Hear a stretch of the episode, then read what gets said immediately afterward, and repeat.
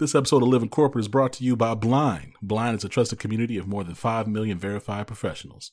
On Blind, professionals connect and have honest discussions about salaries and what it's really like to work at or interview with a company. You can also join your private company channel to have a candid and safe conversation with your coworkers about what's really going on. And because it's anonymous, you can be honest and trust what you read. Check out teamblind.com to get the latest insights and the answers to your workplace questions. This is Including You, the new series from Lead at Any Level. Including You What's features stories from chief diversity It's officers Tristan, and and other wanna thank you executives who are back on with creating and inclusive cultures in their organizations. Our goal is to show Today, what's working in companies just like yours to give you the Before tools you need to keep pushing for need to set a progress in your own definition of what it workplace. We want to create belonging and opportunity for everyone, is when a person including you. less than two years in a position. And now here's your host, Amy C. Waninger. According to Robert Half, 64% of employees favor job hopping. Welcome back to Including You. My name is Amy C. ago. Waninger. I'm your host. Studies show I'm also the founder millennials and CEO of Lead at most likely Level. to job hop, My guest today is Chris if they work in tech, Chris retail, is or a senior advisor for The diversity, main equity, reason that most inclusion, and employees belonging, or job hop is due to DEIB, limited with the Building growth. People, which Under provides half of the innovation, employees innovative switch jobs solutions for more that money. integrate technology, Now, a new study done by people Skynova, through an invoicing strategic company, thought leadership found and that job hoppers That's a receive a mouthful. 23% This Virginia-based increase in company salary employs on about 175 But workers people who and stayed serves with the the same federal company for three to eight Chris, welcome to the years made show. roughly eight Thank you. Thank you for having me. more Pleasure to be annually here. compared to their job Likewise, I am so happy to meet you and chat with you, You about also want to this be cautious because as I about was looking up jobs what that your offer company did, significantly I more had all money sorts to of do similar questions, work. and I'm sure There's my the viewers potential and for this listeners to are be going to have some hazard of the pay same due to how questions. So, the company I'm or position curious, is. So you have first to of ask all, yourself, is job what is the really worth intersection it? of buildings, Well, it depends on the and reason that you're leaving. and how Do does you that feel lead stagnant at to work? work If you in can't di- see any room for growth equity, and you've had a conversation with your boss or you? HR Quite simply, it, then it it might be time comes to consider into what we on. call EEJ or How engaged environmental are you at energy work? justice. According to Um, a and Gallup poll, justice only looks at fair 36% of treatment and like employees feel engaged in their work and workplace. regardless of how they If work is solely about getting a paycheck for you, then it might be time for something different. of environmental Being laws, disengaged at work. So significantly think impacts your Michigan, performance due to example. That was increased stress levels and feelings of justice. So inadequacy. that's what it really looks at when it comes to Do you have a terrible type of thing. boss? And in our buildings, I get it. We've all heard the phrase, people don't leave jobs, they leave managers. sure that all There's also research to back that up. But it's not always a reason to the and job. most healthy If your boss is buildings or issue, resources, there's a and conversation also you do we have have access before and jumping voice ship. in the decision making You want to make sure you and leave the job, for a healthy environment. And the same goes extenuating in- for circumstance that may We change. look at communities Don't who put don't yourself have in a access position to to regret the future of renewable energy when it comes So, to like solar energy okay to and job like. And these are usually Absolutely. frontline You just want to make sure you that do it for the right always have been disproportionately This carried tip was brought to you by uh, Tristan Layfield Resume Consulting. Check us out on Instagram, Twitter, and Facebook at Layfield Resume, or connect with me, Tristan Layfield, on underinvestment, or just all around disenfranchisement. And as a result, and this is a great linker, is that because they have these particular energy and environmental particularities and this disenfranchisement, let's say a disaster hits, they have less resources or less access to resources that could be life saving. So it's a it it goes everything from making sure that you can have drinkable water, you have access to clean water, that you have access to a consistent power grid, or that you're not being poisoned by some old power grid that is now dysfunctional or an old rotting factory that is now spreading pollutants into the water and the air. So it goes into that. So before you answered that question, I thought, wow, this is a really niche thing. And then when you answered it, I'm like, this is huge. How are they doing this with just 175 people? So thank you for kind of taking the blinders off for me so that I can see the scope of the work that you're engaged in. This is huge because we're talking not only, I'm just thinking about all of the news stories that I've seen and all of the experiences that I've heard, things like climate change and how it's disproportionately affecting people based on economics, race, geography. Our crumbling infrastructure, of course, is largely dependent on economic access and economic factors in the communities. And of course, Mhm. there are all sorts of disparities there. Excuse me, we're seeing at the time of this recording, we're waiting on some rulings from the Supreme Court about the EPA and Mhm. administrative oversight responsibilities from from the administration and what's possible and feasible. So you're really talking about not just global policy, but national policy, local policy, zoning laws, building codes, accessibility. This is really far reaching and Mhm. very deep, right? Yes, extremely deep. It's actually very personal. Quick backstory my mother suffered from cancer because at the time at, a, at an army base, they buried radioactive material underneath where then they built the residence. And there's statistical data that shows there was an uptick of people who either had babies with birth defects or who developed cancer later on in life because we did not properly dispose of radioactive material. It's it's it, it has to do with everything. And one of the biggest things that I'm currently working on is making sure that our funds are going to people who are knowledgeable and aware of these things, these atrocities, honestly. Because traditionally, you look at a lot of big companies or corporations and the like, they have not been, I'll say, the most with it. They haven't taken the time to understand how putting materials in a certain place or not including certain voices in a process or in a or in a program has literally just negatively affected entire communities for generations. So it's a big, it is, it's a big push in. And I'm thinking too about just the continued exacerbation of inequality here, Mhm. because what happens is there's a downward spiral of values, right? The people who are who have the least resources to fight these sorts of things, mm. that's where it ends up. Property values diminish because that's where these things end up, and then there's just this continual cycle. What specific areas are you focused on? in your advisory role, are you looking specifically at groundwater, for example, or disposal of contaminants or government policy? What is your specific area of focus? So currently I'm in the office that focuses on advanced manufacturing. That has to do with everything from what are what tools and resources are we going to use as our base products from here on out in our manufacturing, like moving away possible from coal and oil and moving towards more renewable energy sources like solar and electric and wind. And how can we incorporate that continuously within our entire structure? So I'm looking at one, access to that. How can we make sure that the funding in that is reaching those communities and we're hearing the voice stakeholder engagement making sure these communities whether it be the workforce development training programs or looking at institutions that have often been looked over like minority serving institutions for example hbcus predominantly black institutions asian american and pacific islander serving institution and definitely tribal institutions that serve our native american community how what voice do they have in this? And also what access do they have to policy and decision making concerning this? And how can they also their communities profit off of this? There are a lot of places in traditional traditional manufacturing areas that have seen an extreme economic decline because we are moving away from certain forms of manufacturing. How can we then push these new forms of manufacturing, create training programs for these environments and for these people so that they can have a stake into what we want to move towards while still maintaining our national infrastructure? So that's really what I'm looking at right now. It's it is I am not a STEM person, but I am learning so much every single day.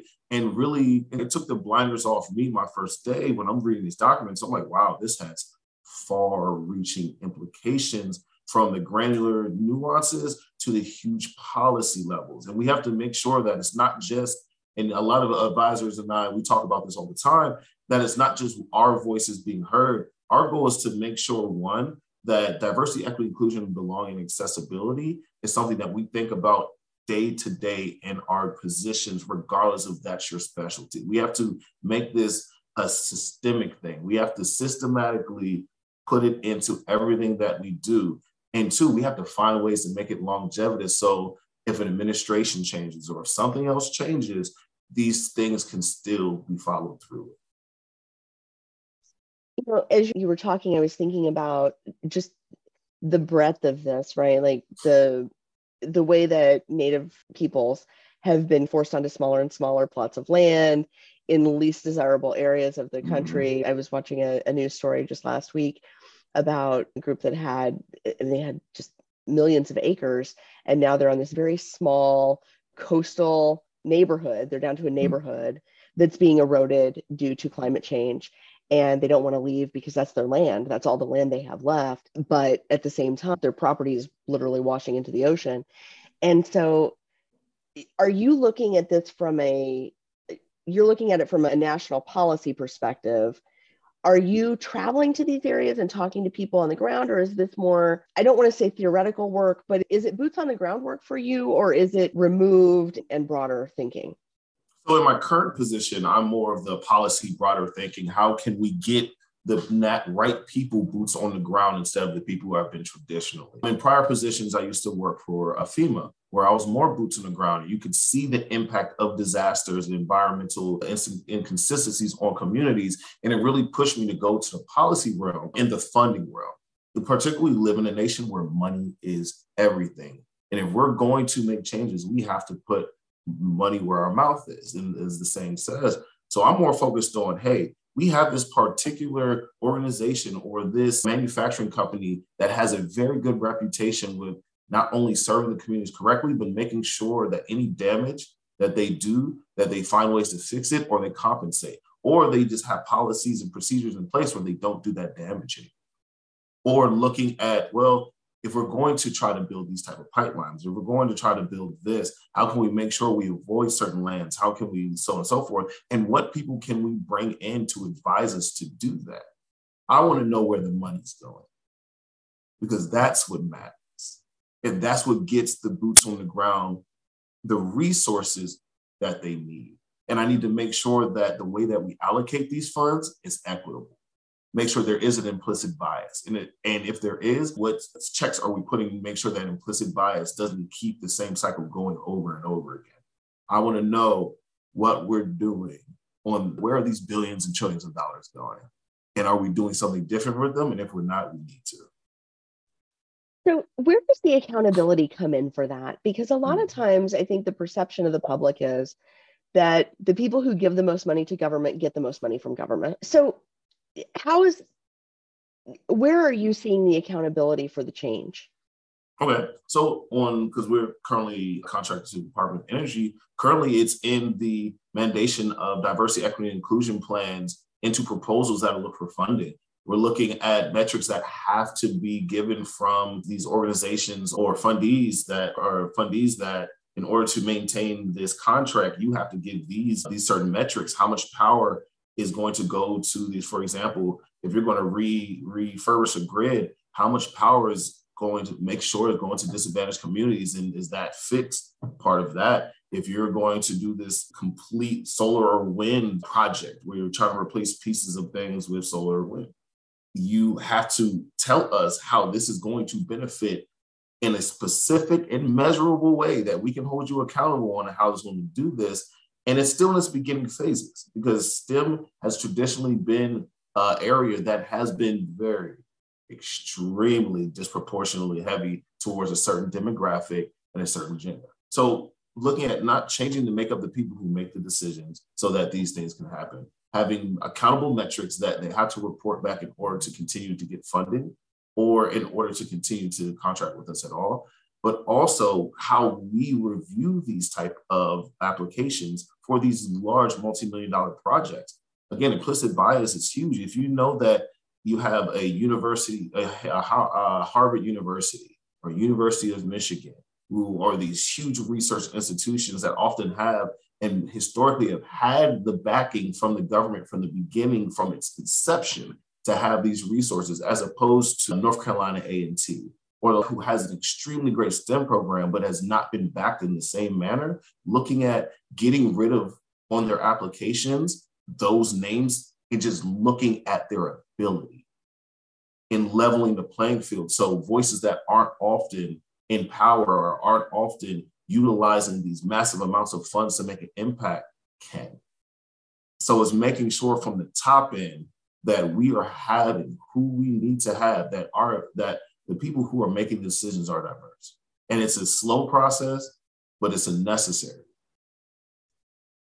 So, as you're working from the top down, from national policy on down, I'm thinking about everyday people in the US. What can we do to help promote equity in economic justice and environmental justice? What can everyday people do to help further your mission? I'll say the first thing you can do is one, pay attention. There are so many organizations and communities that try to reach out to communities and get little feedback. if you want your voice to be heard, you have to talk, you have to respond, you have to be willing to engage. And also, and I think with an engagement, you have to understand that this thing is a huge process. In this engagement, the policy decisions that we're making now, we're not going to see the effects and changes of things for maybe 20 to 50 years because it takes changing an entire infrastructure in an entire environment rebuilding itself in order for these changes to happen. And so that was it. Be, be patient and engage. Second of all, when you're being patient and engaged, do the little things and take the opportunities that you all can every single day to be a part of that change. There are, in, in even if that's generational differences, if you're an older individual and you're so used to things like you're so used to manufacturing happening this way, there are job programs out there that we're putting out particularly for that demographic that will allow you to work if you still want to work. Take advantage of those situations. We have to get out of our own stubbornness sometimes and be willing to take advantage of the situation and do that as well when it comes to other demographics be willing just be open to change and be open to learning new things so that we can move forward because the biggest issue, one of the biggest issues we're dealing with right now is how are we going to physically maintain this infrastructure? How many knowledgeable technical hands do we have and who, who where are we going to get them? How are we going to train them? How are we going to make these type of jobs interesting to people? Like for me, am I going to be the person that hoists myself up 100 feet in the air to fix a bolt on a windmill? No. But I want to make sure that if policy isn't your thing, if accounting isn't your thing, if college isn't your thing, you have a job that is not only important, but necessary for the furtherment of the country and our own health and well being. So it's like we have to buy into the system to get from the system a little. And there's, again, there's always improvements. We're still human. We're going to have our bits of corruption. We're going to do it. I always encourage people to name a civilization that has it. That's fair. That's yeah. fair. And you bring up an interesting point. We've talked on this show, and I've, I've talked in some other programs that I've done with folks about how the trades have been neglected mm. for so long as a viable career option, as a good path to middle class work. And partially because of that, the demand for trades has gone up, mm-hmm. compensation for people in the trades has gone up. And so it's even more true now, maybe, than it used to be that these are paths to jobs that, that are family sustaining, that mm-hmm. are broadly needed, that are constantly hiring. And what I'm hearing from you is not only is all of that true, but it's also how we future proof our nation. Yes. Yes, we need the sectors of people. One, first and foremost, we need to protect those sectors of people and we need to change our messaging around the trades. I remember growing up, I was talking to, I spoke to so many people, and we had a trade school that some people who were in high school that were said would go to trade school, and they were always looked down upon. And I'm like, why? This person could come out, be a construction worker at 18 and be making at least 70 more thousand dollars than I am while I'm a freshman in college and building up a career. But it's the perception and mentality that we have around the blue collar work that it's less than, that it's not as important. When really it's the backbone of the entire nation. And without it, we can fall. I could read a book all day, but if I don't know how to put a solar panel together, we might be screwed. It's like it's needed. And it, we need to change our messaging. We want to make sure that these people have support and that in our economy and our laws and our policies that we're supporting this social economic class or these late this labor class so that they know that they are an important part. Give them a voice, give them rights, give all of them the same consideration and importance that we give tech billionaires. Because honestly, when it comes to critical materials, if these people don't make the critical materials or have the proper manufacturing mechanisms, there's no computers. And we've seen that. We've seen that in this country in the last two years where we've run out of things or we have things that we can't get because we can't get them from point A to point B because there aren't people to transport. Exactly. Or the bridges don't don't work. Right. the bridges have crumbled. And so you've got somebody who you had everybody to make the thing and you had the people to transport the thing, but the bridge crumbled. So now they can't get from point A to point B. And all of that comes down to not investing in not investing our people, not investing our attention, not investing our resources and our time and our money into building up the trades and ensuring that our infrastructure is maintained and future ready. And so then when you add to that the complexity that we're going to run out of fossil fuels at some mm-hmm. point, and also that's damaging other areas of our economy. now yeah. you've got now you're just doubling down on that demand. And I just I think it's I'm so comforted to know that there are smart people that are devoting every single day to solving these problems and there are mm. at least 175 of you which makes me happy. I think it's probably not enough but it makes me very happy to know that these things are being managed at every single stratum and across across the country. What do you see as the future of this work? Is it more of the same or is there some transformational leap that you need to take in your own work to further this cause? And it's going to sound crazy to say the next step in my work is where i'm not needed anymore because everything is already normalized and standardized and built into our i hope for the day that i'm unemployed because i'm not needed not because i'm not wanted because I'm not needed. When I can walk into a room and I can already hear bits and pieces of conversations that are already like, we need to think about this community when we do this, or how are we not reaching this community, or do we have the proper stakeholder engagement? Are we making sure our funding is going to the right places? How diverse are our workforce? Why is everybody in charge look homogenous? What's going on? Like, where this is the norm. The next step for me is where I'm no longer necessary and then I can do something else. But it's getting to that place. And now the next immediate step is making sure that we have processes and procedures, processes and procedures in line that can be standardized and can be institutionalized that automatically have big checks and balances to make sure that we're taking care of the most disadvantaged communities or the communities that aren't involved in the processes or in the policy making or don't have a voice in the way that they should. Because it starts from there. And then we can work on the technical aspects. We can figure that stuff out, but we need the voices. We need a more diverse group of people working in the energy field, in all the STEM fields, and we need in order for it to be heard. It's somewhat difficult being, it seems like the lone voice in the wilderness. I need more. Yeah. I need yeah. together i think I, and i think that's so important right it takes all of mm. us mm-hmm. together and everybody can focus on their piece but we all need to focus on our piece in solidarity with one another exactly exactly because everything needs attention. There are times when you look around and you think, oh my God, everything's broke. Everything's broken sometimes. It's, I can't be everywhere. You don't have to be everywhere. Exactly. Do your thing, travel in your lane, but look around sometimes and say, hey, let's work together on this. Let's partner yeah. on this. Let's collaborate. Let's build a coalition. As I'm doing my work, how do I think about how that impacts your work? Exactly. And start to really internalize these messages and systematize these these overlaps so that as we connect with one another we remember exactly. to carry that voice forward in our work wherever that work ends up. And i'll definitely say make that voice something that's very critical in the beginning beginning education around science technology and engineering mechanics.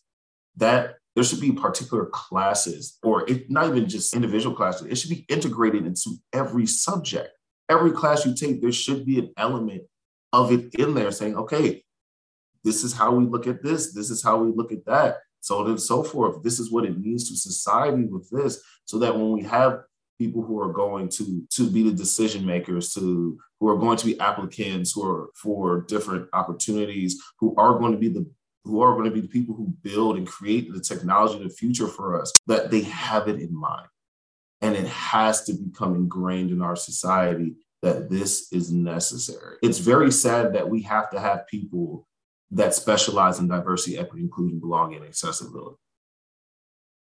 It is. The more I think about it, it's it's disconcerting that this is actually a thing that has to be because it's not just normal. But until that thing happens, I'm here. yeah, I think the good news is you've got job security. The bad news is you've got job security. Chris, this has been such an enlightening conversation. Again, I am so glad that you are you and doing the work that you're doing and you know that there are good practiced expert hands at the wheel of this because it is so sorely needed And I promise to do my part to make sure that I am more aware about things as simple as local zoning issues, where roads are going to be put, and speaking up about inequities there, because I think it, like you said, it takes all of us where we are doing what we can with what we have. If you've enjoyed this episode, follow Lead at any level on LinkedIn and YouTube. Then join us for Including You video simulcast every Thursday at noon Eastern. Including You can also be enjoyed each week as part of the Living Corporate audio podcast series, available on all major podcast platforms. Learn more at living-corporate.com. Including You is brought to you in part by Lead at Any Level, a boutique training and consulting firm improving employee engagement and retention for companies that promote from within. Lead at any level. Leaders can be anywhere and should be everywhere. Learn more at leadatanylevel.com. Lead at Any Level and its logo are registered trademarks of Lead at Any Level LLC. The views and opinions of guests on our show do not necessarily reflect the positions of Lead at Any Level, Living Corporate, or the sponsors of Including You. That's it for this week's episode of Including You. Join me next week when my guest will be Vanessa Nazario from Memorial Health System in South Florida. Living Corporate is brought to you by Doximity. Doximity helps over 2 million medical professionals. We are the largest medical network that includes over 80% of physicians and over 50% of physician assistants and nurse practitioners. We don't take that responsibility lightly and committed to working towards a more equitable world inside and beyond our virtual office walls. If you want to learn more about Doximity, check out your app store at D O X I M I T Y. That's D O X I M I T Y.